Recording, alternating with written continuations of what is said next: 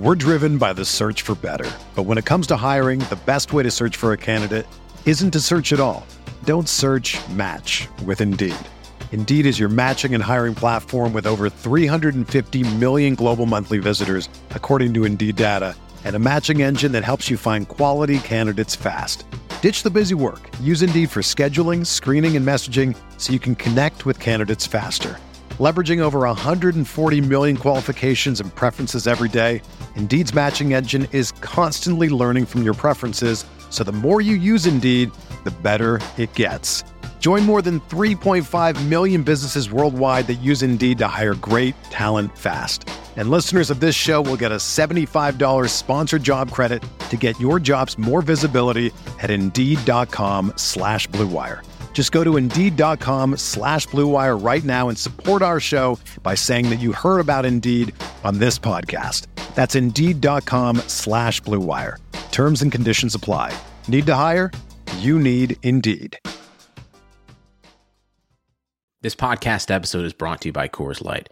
These days, everything is go, go, go. It's nonstop hustle all the time.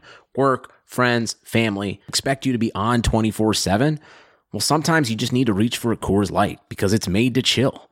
Coors Light is cold lagered, cold filtered, and cold packaged. It's as crisp and refreshing as the Colorado Rockies. It is literally made to chill. Coors Light is the one I choose when I need to unwind. So when you want to hit reset, reach for the beer that's made to chill. Get Coors Light in the new look delivered straight to your door with Drizzly or Instacart. Celebrate responsibly. Coors Brewing Company, Golden, Colorado. Oh, it's been a crazy week here, guys, in esports. But really quickly, before we do start the show, we just want to let you guys all know Axios Sports is the free daily sports newsletter you need. Sign up for free today at sports.axios.com. And now, let's get it rolling. Welcome back, gamers, to the Esports Rewind podcast. My name Hello. is Jake. This is my partner, Xanifer. Hi. What a week it's been, Xan. Yeah, I, see, I feel like we say that every week because every week I is just do. like it's.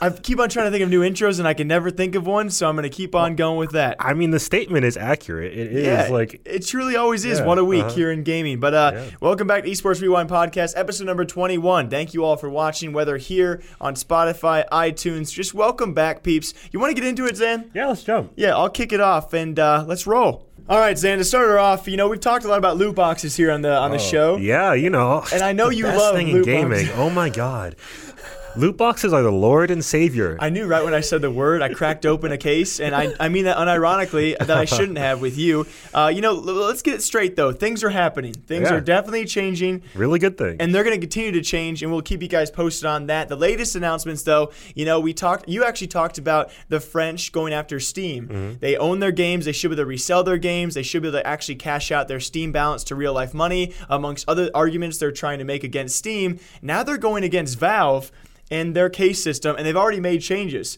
Um, so if you guys do not, were not aware about this, or you're not CS:GO fans, they now gave players an item scanner, so they know what they're getting before they get it. yeah, and it's an interesting system, right? Because you can't, you don't have an option to say, "Hey, no, uh, I don't want this." Right? You have to discard that case after you. So here's the thing. inside Of it. So people think it's abusable. It's not. That Valve was actually yeah. Mm-hmm. very smart about the way they did this. Obviously, games are not going to try and give out the best items possible. Pretty much, you pay 250 to get the item scanner. Then you can actually scan your first item. But in, before you can actually go on to scan other items, you have to buy what you first scanned. Right. So you can only ever scan one thing at a time, and you have to pay for it no matter if you want to continue scanning. So it's not really that abusable. It's not that bad. But their movement has now, you know, changed things for the future of other games because yes, they're they're kind of avoiding this loot box because is it gambling if you know what you're going to buy? yes. Yes.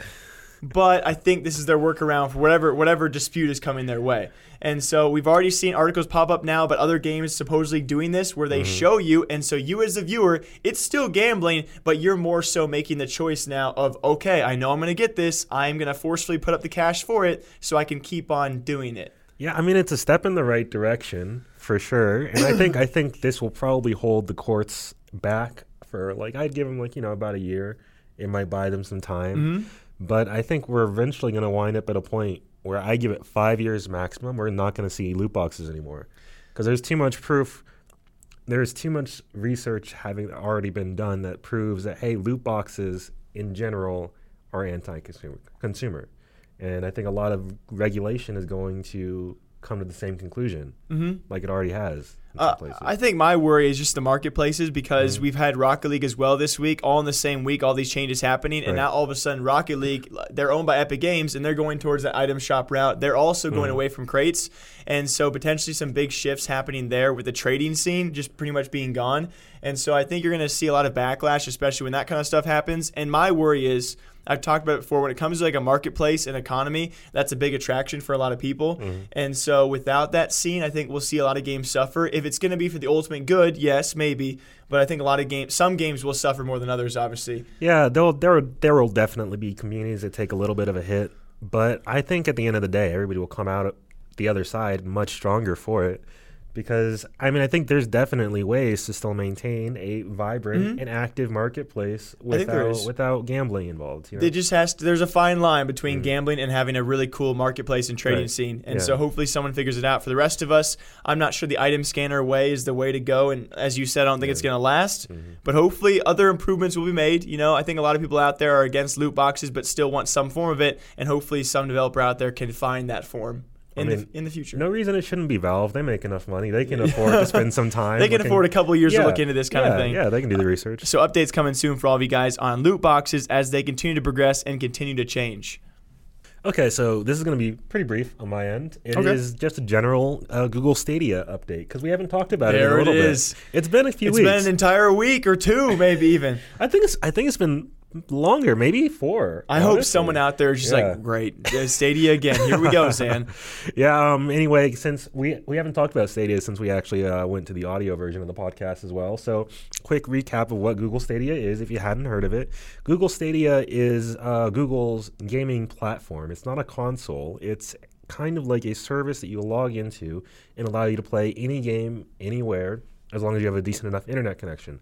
Uh, and they're saying that all you need is 35 megabytes down to get 4K, and it's really affordable. I mean, 1080p.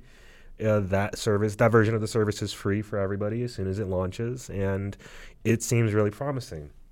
Now, a lot of people have had justified concerns with Stadia because, from what we've seen in the past from other services, is a lack of ability to make streaming a video game actually work smoothly. Yeah. especially because getting like a solid 60 frames is hard even on a console sometimes let alone streaming it from some data center like thousands of miles away potentially right?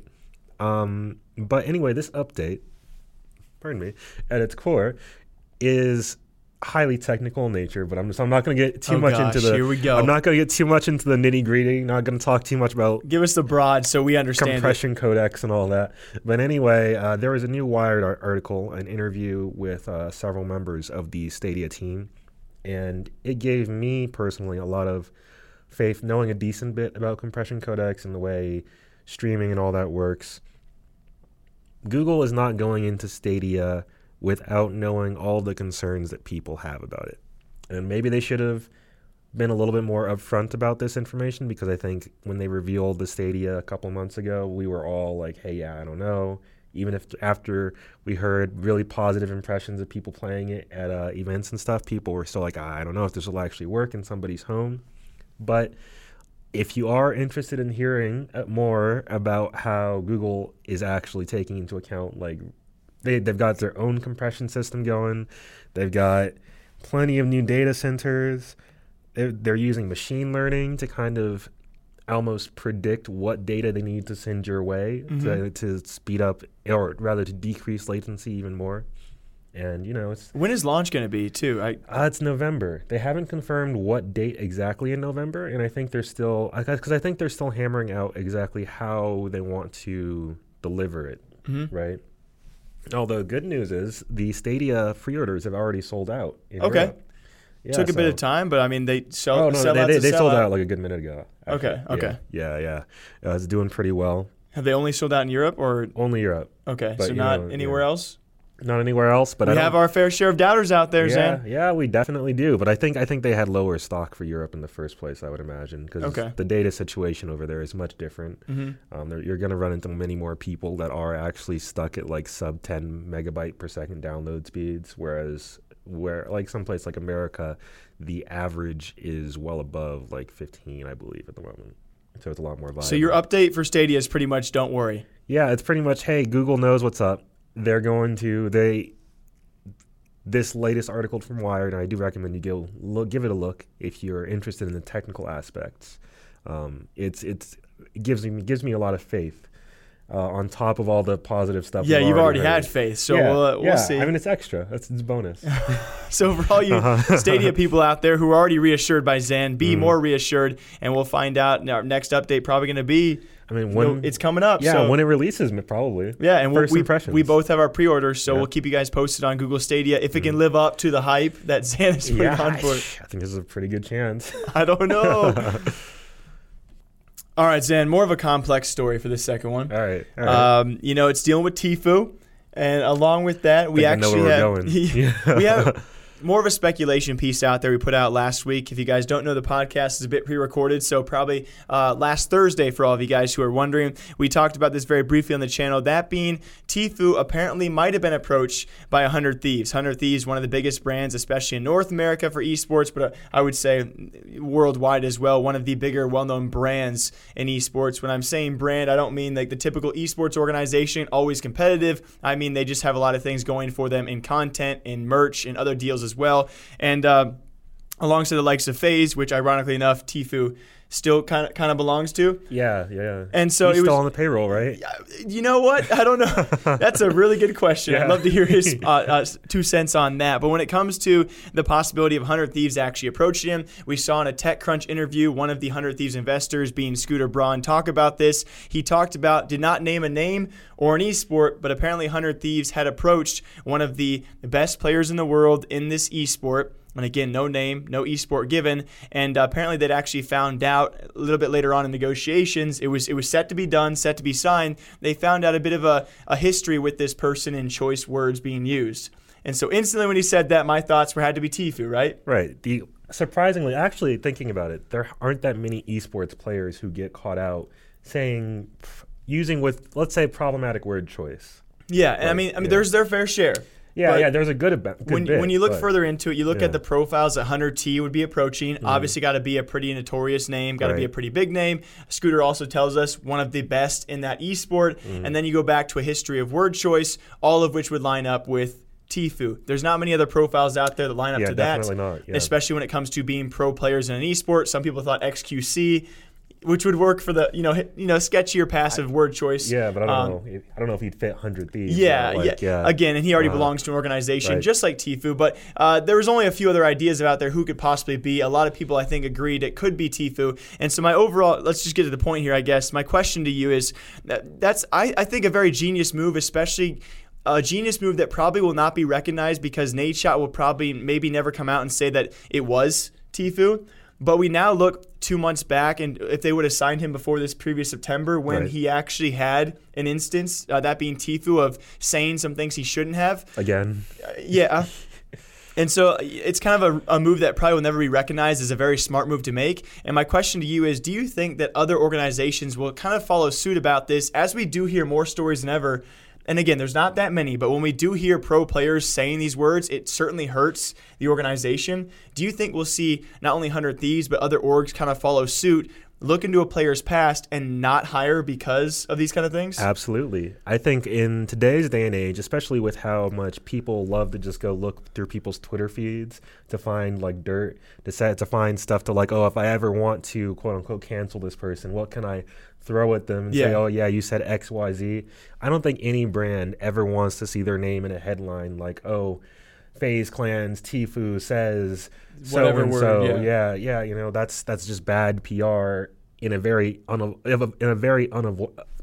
You got it, man. I keep saying unavoidable. It, it's very avoidable Mm-hmm. to just pick up someone who you know is going to represent you well Yeah. to a certain extent. You know? But obviously, they're looking for certain criteria. I, I thought it was very impressive to see they they shut down possibly, and again, speculation that it's Tfue, it could be someone else. I think it's it's crazy that they turned down potentially offering one of the biggest creators out there, especially name name wise, just for that instance. And so, second and last question to you then, you know, how, how far do you look back? Obviously, with some players, you wouldn't have to look back very far, but when do you stop judging a player then for what they said when they were, especially with pro players being younger and younger? What if you have an upcoming talent? He's going to be huge for you, perfect fit, but when he was 14, 15, 16 years old, he said these things is there then a process of no we, we we made a rule you can't say that so we can't offer you or do you bend your own rules I think I think it's got to be contextual in every circumstance. Like Yeah. if we're going under the assumption that this is Tfue that they were talking about, this is a repeat pattern of behavior within a very short amount of time, very recently, right? Like within mm. the last one to two years.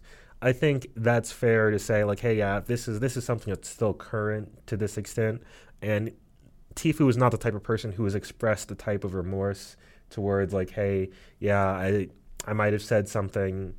This is, you know, obviously not what I actually mean, you know, XYZ. Mm-hmm.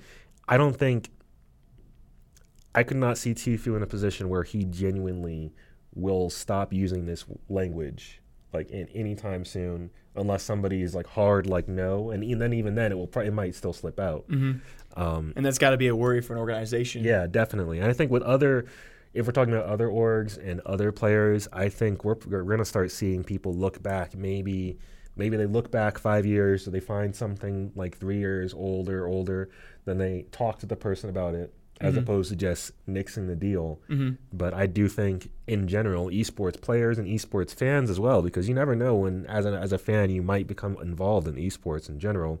Everybody kind of has to watch what you put out there publicly. be very careful Yeah, everything can come up. It's super easy to even if you delete something, it's super easy to still find it. Yep, and, and you made a good point earlier too. In this kind Mm. of moment of cancel culture, I mean, mm. people love that bandwagon, no matter how far it stretches back. Especially now with esports, you know, hopefully on the rise still.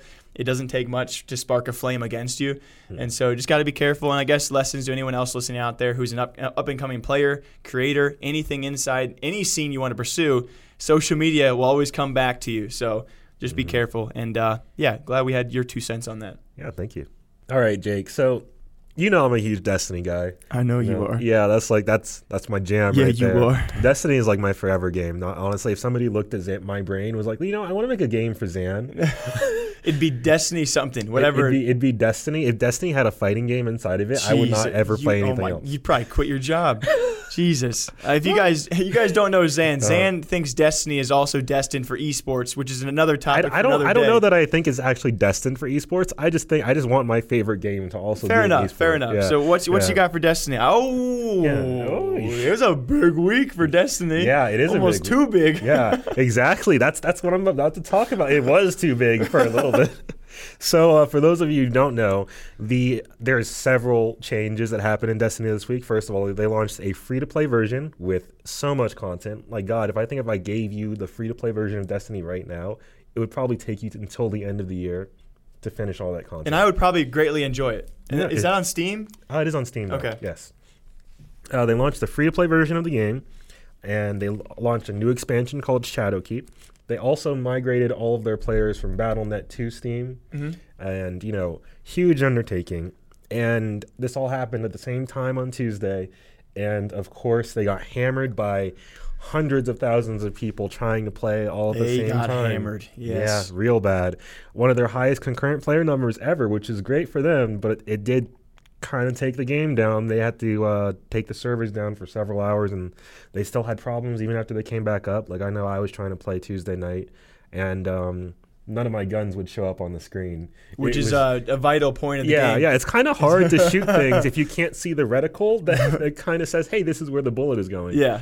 But um, anyway, Kotaku actually reached out to a bunch of game developers and just to get like a feel for, hey, what what actually happens when servers go down like this? Because usually the perception in the gaming community is that oh, obviously they just didn't buy enough servers or they didn't properly take into account oh this is how many people we expect to have right like it's it's It's a great question because you wonder why it happens so often. Yeah, yeah, It's almost like every game can't prepare for the, the rush they're about to get. Uh huh. And like if you if you know a lot about server architecture, like it, it becomes really clear like pretty quickly that yeah, it's it's kind of impossible to actually prepare yourself for like say two hundred thousand people all doing one action at the same time. You don't Yeah. really know how that's going to affect your code until it actually happens in real life. Yeah. So, you know, you got to kind of take it one step at a time. But what I really did enjoy about this article is a, a couple game developers gave what I think is probably the best, most easily understandable explanation of exactly how all this stuff works. So, I'm going to read out a couple general quotes just because I think I think they are really useful comparisons, right? Uh, so, Rami Ismail is a uh, indie indie game dev, and he said the problem can it can be a lack of servers, um, which is essentially a lack of computers needing to handle all the players trying to connect or follow. Um, you know, if we're going to use a train station as a, as a metaphor here, Let's do it. That's what they did. Because I mean, used I to think, love trains yeah, as a kid. I feel like everybody knows what trains are. People know how Yeah, trains most work. people, yeah, you know, back in our day, I've been on a train or two. Yeah, yeah. That's how, those were my fun, favorite parts of be, being in Europe. Their public transit system was so great. Oh yeah. Yeah, yeah. But um, anyway, so there's one situation where you can imagine a train station where there's where there's not enough tracks and too many trains, right? Mm-hmm. That's what hap- Yeah, that's what happens when you have a lack of servers, right? But it could also be, oh, okay, so the P- the players themselves on their console and, or their PC are sending way too much data to the servers. And so it winds up in a station, a situation where there's a station where there's a lot of tracks, but an unexpected number of trains on the on, on the tracks themselves, right? Causing like a little bit of a bottleneck. Or it could be the code slowing down how the data is processed, like a tr- like a station where there's both enough tracks and trains, but every passenger has to fill out a form on the way out of the train. so it kind of Slows things down a bit. yeah, yeah. Paperwork takes a bit of time. Yeah.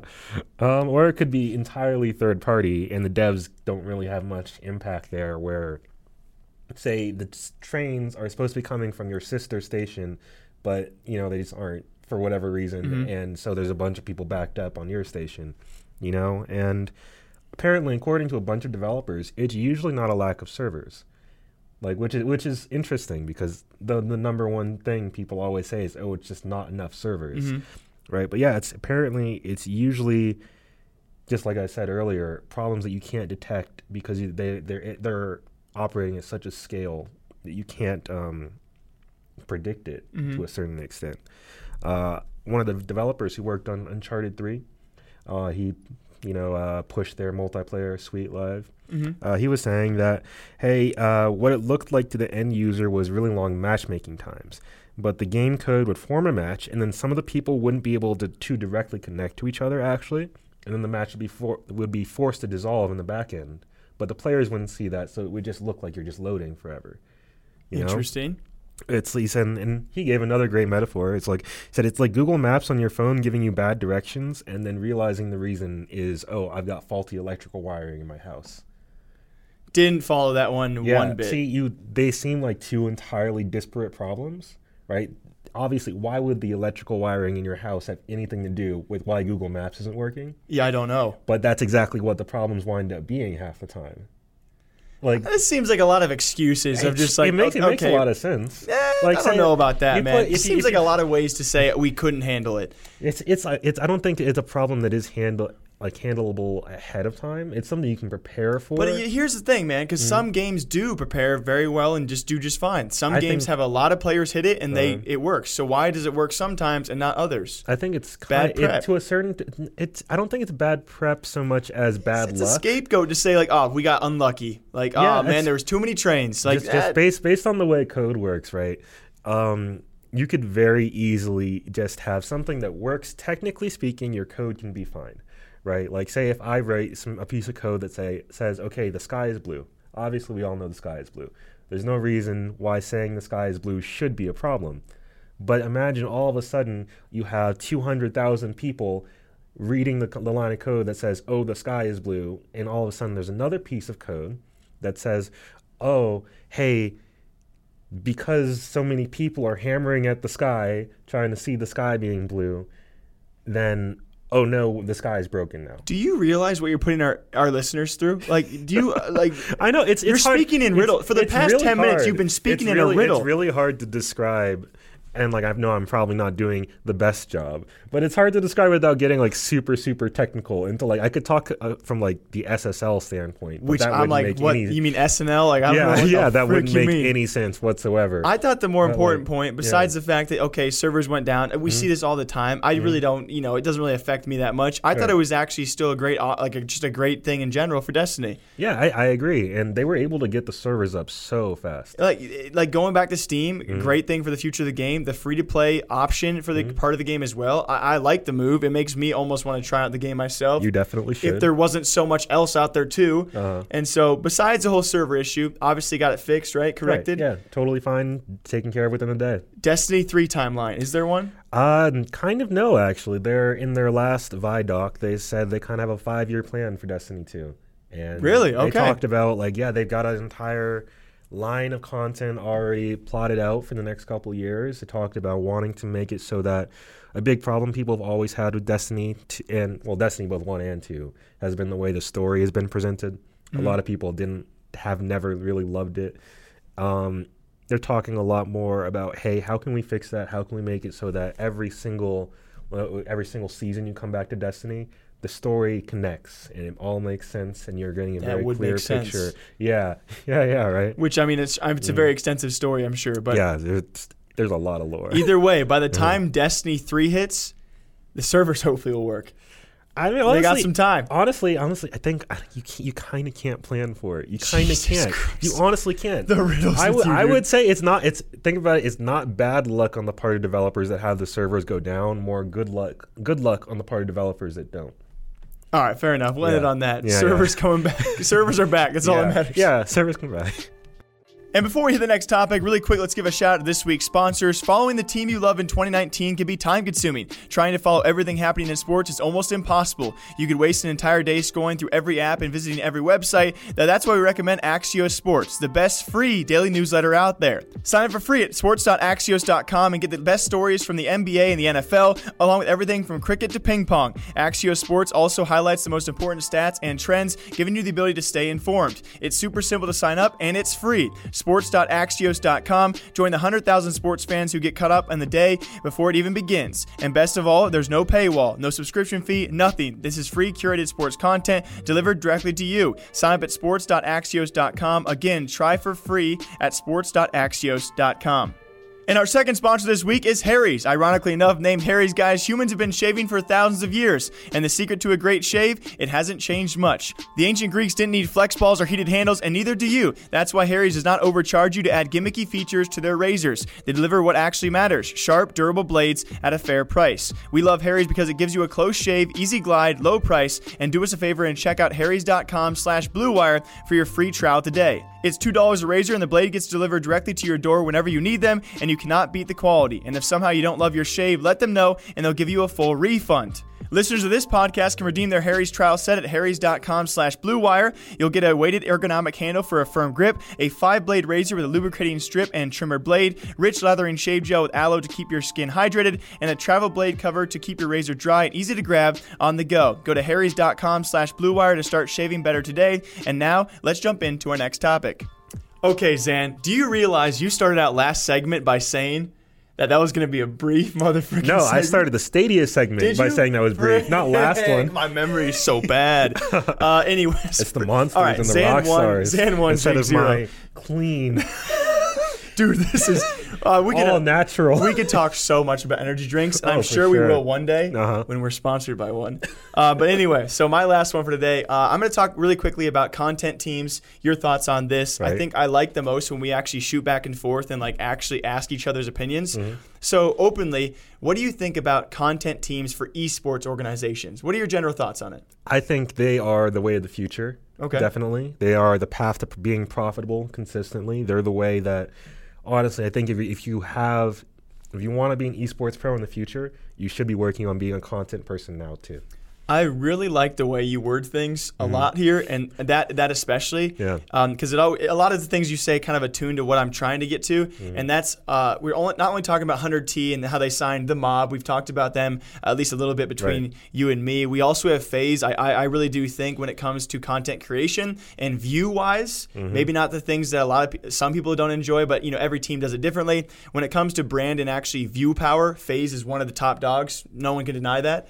There's a great reason why FaZe has so many celebrities and influencers signing on board. And FaZe Global will certainly be something we talk more about here. They, they do a great job of bringing in the viewership and with that, partners uh, and signing new people. And then also, what I want to talk about mainly is NRG. They've made a lot of great moves. Right. Recently, as of last week, they actually signed TST, Team Summertime. You didn't really know who they were, correct? yeah, see the thing Which is not a bad thing. Yeah, A lot of- I, I knew I knew all the people who were involved, but I didn't know they had like a team. Yeah. yeah, a team within a team. and obviously most notable is. Hitch, you know, formerly of Right, Optic, and right. um, but but with that, I, I actually called it one of the biggest content signings of the year, which I had to be bold for the title. Yeah, of course, I, of I course. personally do believe Gotta it. come in a little hot, be a little spicy.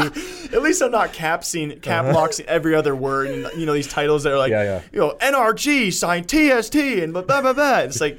Um, Biggest content deal ever. Destroys hundred thieves. Nadeshot cries. you need to make our titles.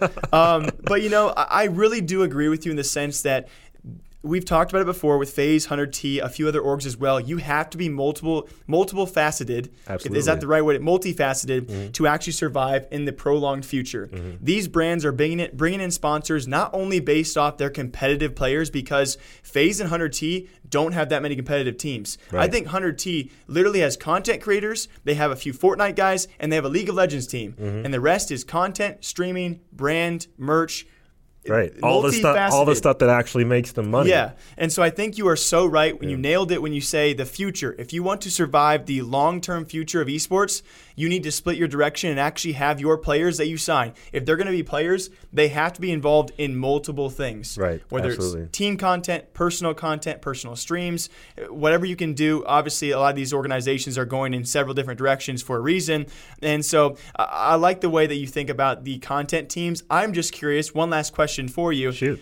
is do you think these heavily team based orgs when, when's the time to actually transition because we're seeing Now. a few but I, I feel like we're not going to see all of them do it until maybe it's Definitely not. I don't think we're going to see them do it until it's absolutely too late. Because honestly, I think the current players on teams aren't in a position where they can just make the switch, right? Mm-hmm. Because most of their time right now, obviously because of how they've done it, done things in the past, has is probably focused on purely like, oh, let me scrim, oh, let me, you know, play with my teammates, let me not oh go on stream and show my tactics or whatever.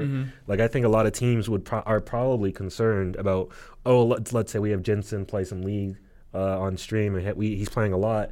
Some team will pick up on his habits a lot easier and obviously his time is fully focused on Yeah, competing yeah, so a lot of the time it's team scrims you're obviously not going to show that a lot of teams don't allow you to right and so I think you mentioned it last week as well. We might even see the full circle of more teams returning to team content. I think Optic and FaZe were the golden era of millions and millions of views. Mm-hmm. Yep, definitely. Optics obviously died off. Their content was slowly waning too as their Mm-hmm. creators did.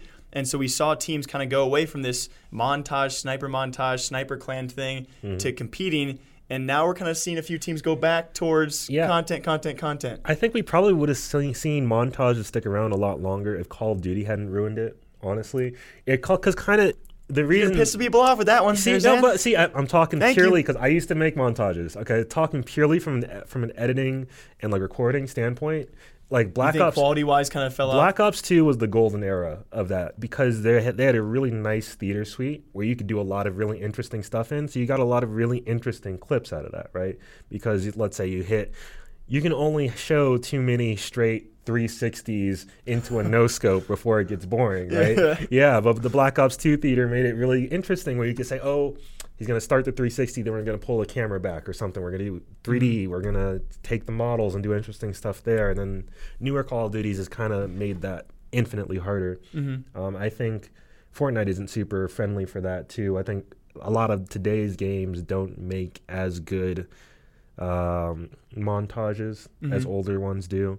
Um, honestly, I, I would not be surprised if we saw a return to that if an, if a game came out with a good theater mode or something Yeah. like that. All of a Yeah. sudden, just a lot of montages. Yeah, yeah, because you can do a lot of creative stuff with that. Mm-hmm. Mm-hmm. So I think at the very least, we can both agree. We Yeah. think that teams should be turning more towards content, and mm-hmm. we could be seeing that a little bit. Yeah, definitely. And we'll just gonna, we're gonna see who can actually execute it to the best of their ability and do it successfully.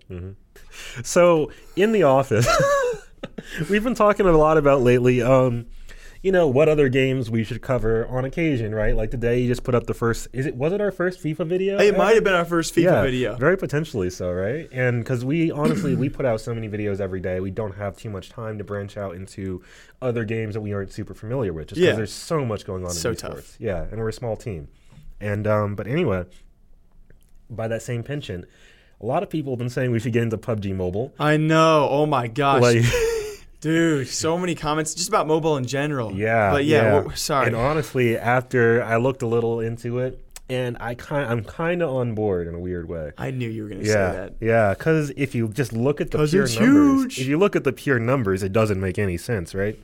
Just for comparison's sake, PUBG Mobile has over 400 million users, just in total, not just registered, like using it in, in general, right? Crap.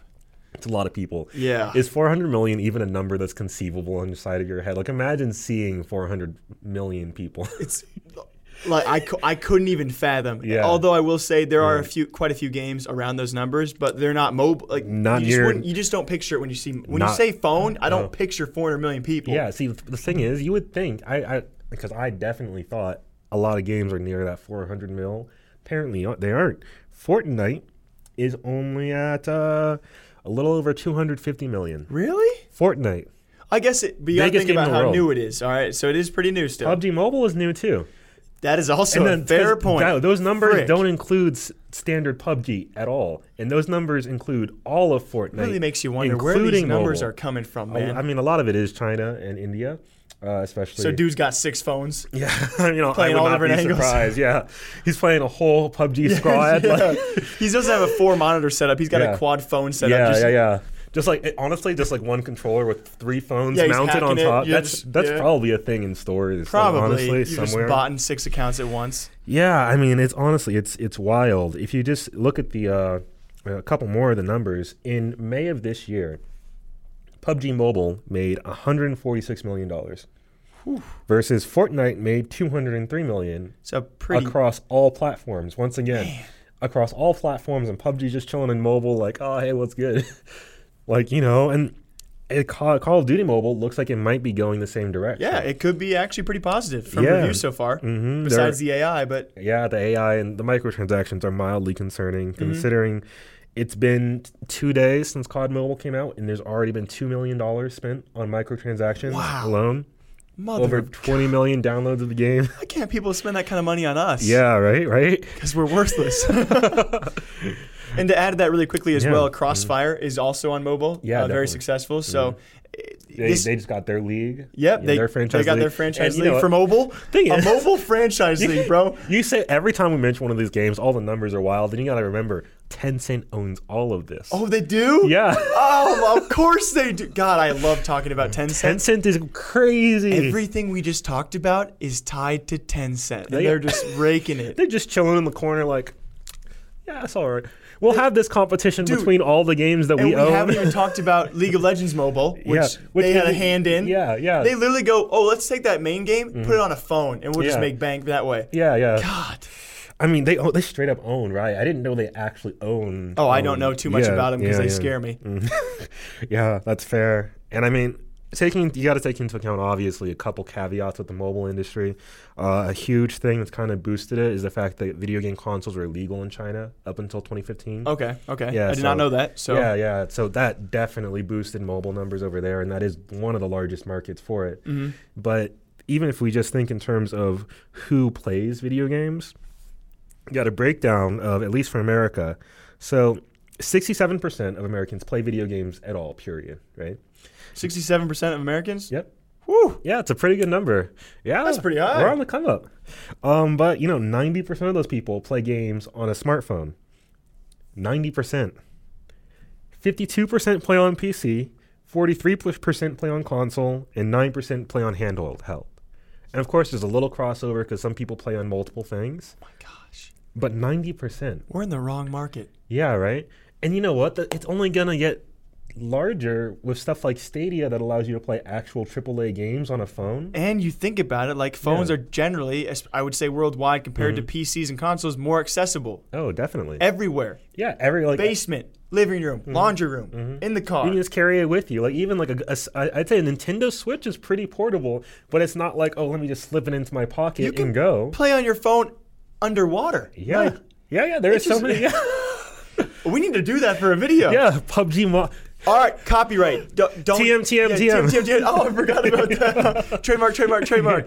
I mean, dude, I, I almost did not want to talk to you about this because Uh-huh. then I realized, wow, what have I been doing? Like pursuing PC and console games. Mm. Imagine viewership on mobile. The, the giant other question is though, when it comes time for mobile viewership, the esports side of it. Uh, yeah, exactly. Which they have Mm. their fair share of esports, even a franchise league already being set up for mobile games. Mm-hmm. right? Yeah, This very well could be the future, I think at least a large portion. I think of it's it. definitely going to be. Yeah. Because especially if, if more companies take up the Google approach of uh, offloading the stress from your phone, because apparently, because I didn't know this, um, and I think this definitely factors into why Fortnite isn't doing nearly as well as PUBG Mobile, is that PUBG Mobile is really low intent. It, it doesn't have a high requirement for phones. It's super easy for like most entry level phones. They can still play PUBG Mobile, but that and the game aspect. yeah, the game. Well, yeah, obviously. building on a phone would but be kind I of mean, difficult. But acco- I, apparently, Fortnite is really Stressful intensive. on your yeah, phone? yeah. It'll it'll really you got you have to kind of have a gaming. If if we have top level streamers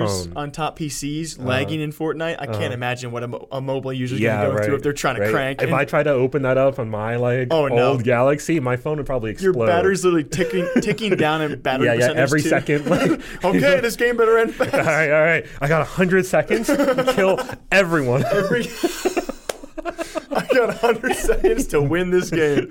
Um, but yeah, I mean, it's Uh-huh. definitely going to be interesting. We've had rising number of comments say cover this mobile, cover this mobile. right. We're trying to. It's just a matter of angle of how to cover it. Yeah, exactly. I, I would love to know how much interest there actually is in terms of seeing like mobile stuff like this Mm-hmm. covered because I know I think a large part of the draw of mobile is playing it yourself. a little bit more so than I feel console and PC is to a certain extent. You're definitely not going to be teaming up as much Yeah. Mm-hmm. on phone if that's what you mean. A def- yeah, I can see that. You know, players who want to play on their own or accessibility as well and Yeah. Mm-hmm. stress. There's a lot of reasons that we already talked about, and so we're going to see where it progresses to in the future. And I cannot wait because we look at a PC game, and Fortnite was that PC game that Yeah. Mm-hmm. really took gaming off for PC and, and, and console. What's going to be that game? Because we already have PUBG Mobile, we already have Mobile Legends, we already have Crossfire Mobile. What's going to be that game I mean, honestly, for mobile if it's not PUBG? Like, what's the next step? I think I think it already is PUBG almost. I mean, it'll be PUBG two is what it will it'll, Yeah. it'll be. But like you have a lot of people like you and me who just don't Yeah, believe it. So yeah. imagine like that's that level of game because the, the Uh-huh. basis is already there. The basis I would say for Yeah, mobile games is definitely. Mm-hmm. already that much higher. Fortnite was boom, new basis. So what's going to Yeah. be that for mobile? That's going to be that could be like the the new point, Honestly, I don't think it'll be an esports thing. I think it'll probably be some like game like a like Clash Royale kind of thing. Like no, not even, not even like anything like previous phone games that you would generally associate with playing on the phone. Like uh, there's this, there's this game that came out uh, a couple weeks ago. Uh, if any of the viewers have heard of it, it's called Sayonara Wild Hearts. It's essentially yeah, No, have yeah. it's essentially like uh, playing through an, a, uh, like playing through an a music album with a bunch of really cool graphics, and it just looks beautiful, and it's really amazing game that I would never have thought that I would be playing on a mobile like Mm-hmm. platform. Like my phone is old, played it great. Yeah. This is a game that's out. On, it came out on PS4 the same day it did on phones, and it looks the same more or less. Mm-hmm. So it's wild. you don't think the future of mobile will be necessarily an esport, maybe Yeah. Mm-hmm. a non-traditional game. I'll, Yeah. I'll, I'll count. I'll kind of agree and counter. I'll go MMO, a phone MMO. Maybe, maybe. MMO players You love know, to be able to play from. I feel like we're taking too long on this, Yeah, but they yeah. love to be able to play from anywhere, Once- anytime. Once once we got uh like you know Stadia stuff set up, definitely I could see that. Yeah, Yeah, once it, once it's not putting so much of the burden on phones and it's more on servers, man. especially with 5G on the, the, way. the future going to be mad. 5G dude. is going to be crazy. The future's going to be crazy, Mm. and it might just be mobile. You know, Jake, I just said we were going to hit it with the outro, but I got a surprise for you. Oh no. We got a Randy watch. Yo! Yeah, it's been a minute. Randy, watch? Yeah. Run it, run it, run it, Pete, run it. Uh, Randy, watch. Yeah, so for those of you who are new to the Randy Watch, we got we, we like to talk about one of the most interesting figures in game design. That's and- one way to put it. Yeah, I'd say he's he's fascinating. He's certainly up there. Yeah, uh, Mr. Randy Pitchford of Gearbox and Borderlands 3 fame. Mm-hmm. Um, anyway, so uh, really, really brief recap. Uh, Randy's been locked in a legal battle with his former legal legal counsel. Uh, the legal counsel Wade Callender was alleging that Randy essentially uh, redirected $12 million of funding that was going to go to the video game company into his own personal company that he left a USB drive with a lot of sensitive information as well as some less than savory materials, let's say. Inappropriate material. Inappropriate material. but, It was on the USB stick. but it's a magic trick, he swears. yeah. he was he was only interested from a magic perspective. Yep. Yep. Yeah. Of course. Yeah. Um, and you know several other things. Uh, anyway, He's done a lot of weird things, a lot of wrong things. Yeah. Uh, yeah, yeah, yeah. So, Yeah, what, what um, about him? Anyway, so the lawsuit's over. It's it's done. The two of them came to an agreement and they settled. So So, so I mean, at the end of the day, Randy got away. Randy got away, and I'm I'm not convinced. Sly, Randy Sly. Are you surprised? I No, because Randy gets his way out of anything. yeah, he's a, to be honest. he's a slithery guy. Yeah, there there's a little bit of background here in the sense that the court case said Randy, uh, the evidence shown completely exonerates Randy, but I don't know if I believe that considering Of course you don't. just like a month ago, Wade Callender was filing stuff that said, "Hey, yeah, they're being really shady and not giving the evidence that was requested legally," and the court was like, "You have to hand over evidence." And since this is a mutual settle- settlement, I very much think Randy paid Wade a little bit of money, and Wade, uh, the guy who was suing Randy again, he just got a cushy new job as legal counsel for the NRA. That's the National Rifle Association. For those who aren't familiar with it. And I imagine the NRA doesn't want their legal counsel tied up in a really weird legal battle with Randy Pitchford and dragging all of that out through court. Do you think Wade signed an NDA while filing for the Oh, absolutely. to work with the NRA? Yeah, NDA being a non-disclosure, so just Absolutely. get paid, don't talk. Yeah, I think Cal- and Callender and Pitchford are childhood friends, so I think they just hashed their differences out. so the guy who sued him was kind Yeah. of a childhood friend of yeah, his. Yeah, I think yeah. Here's my here's my question for you. Do Mm-hmm. you blame Wade? Would you have liked to see him pursue Randy a bit more, or I do you, if you were in his shoes, If would I was have done the same thing? If I was in his shoes, I'd probably I would very much consider taking the paycheck, especially with his job with the NRA, because that could this legal case could kind of derail his entire career if it doesn't go exactly the way he wants it to. Mm-hmm. So I think it it works out well for both parties. I'm mildly disappointed because I would have loved to have seen all of this come out in court. yeah, Got a lot of great information, but hey, it is what it is. I don't blame the guy. circumstances, man. You know, Yeah. at least Randy had to pay a little bit, I guess. I the- mean, probably. I, we don't even know if he did. I mean, I would assume he did, but who knows? you hate to see it, Randy Yeah. getting away. Hate to see- it's, go- it's always going to happen. One day we're gonna get you. One day Randy's gonna get got. no, it's honestly. we'll be here. It's not going to be us. It's going to be the Yakuza. Oh yeah, true. one, one of these days, the Yakuza's going to get fed up with Randy. Only OG, like all the way through podcast listeners, will have oh. any idea what you're talking No, about yeah. with the Yakuza. And I, even saying the word gets me kind of yeah, scared. so. yeah. I, there's no way to possibly get into all of that without talking for the next like 30 minutes. So we're not even going to try. For real. But, and like, we always yeah. promise one day we'll have a video all around Yeah, Randy. honestly, I don't know that we can because it probably gets way t- a little bit too close to like slander in some weird way. Yeah, Even though it's I- hard not to slander Yeah, yeah. There's a lot of there's a lot of evidence that points to, to Randy, but nothing where you could legally say Randy did it Yeah. in that way. You know, But is one day- is. one of these days, God dang it, Randy. one of these days, Jim Sterling is gonna get Randy. That's what's gonna happen. The- I hope. Uh huh.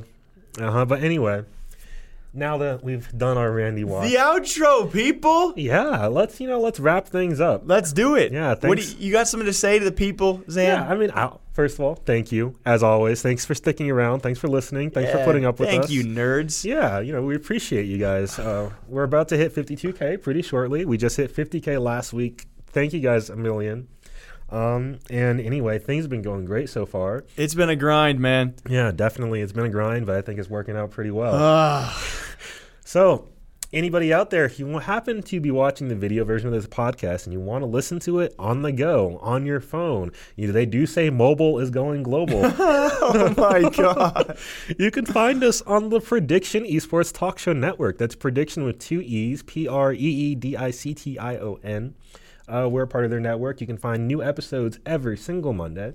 Uh, you know, uh, you can always find us on Twitter. Uh, just type in Esports Talk you know, you know how it is. You'll you'll see us right away. Um, you can always find our content at esportstalk.com, our YouTube channel, Esports Talk. Yeah, we upload five to six videos a day now. It's seemingly the average. So if you want to uh-huh. see me, you guys come on. you want to see a lot of Jay? Yeah, you want to see too much of me? Stop on by. Uh, but yeah, as per usual, thank you guys for watching. Really, really do appreciate good. all of you guys um, here on the podcast. You know, we got uh, some highlight clips coming each and every week from the podcast as Definitely. well. Just every case, single weekend, usually. Yeah, people yeah. don't, you know, because we talk about some good stories. So, yeah, yeah. Uh, thank you guys as always for listening to Esports Rewind podcast, guys. We'll be back here same time next week. Until then, take care of yourselves. We'll see you then. Thanks for watching.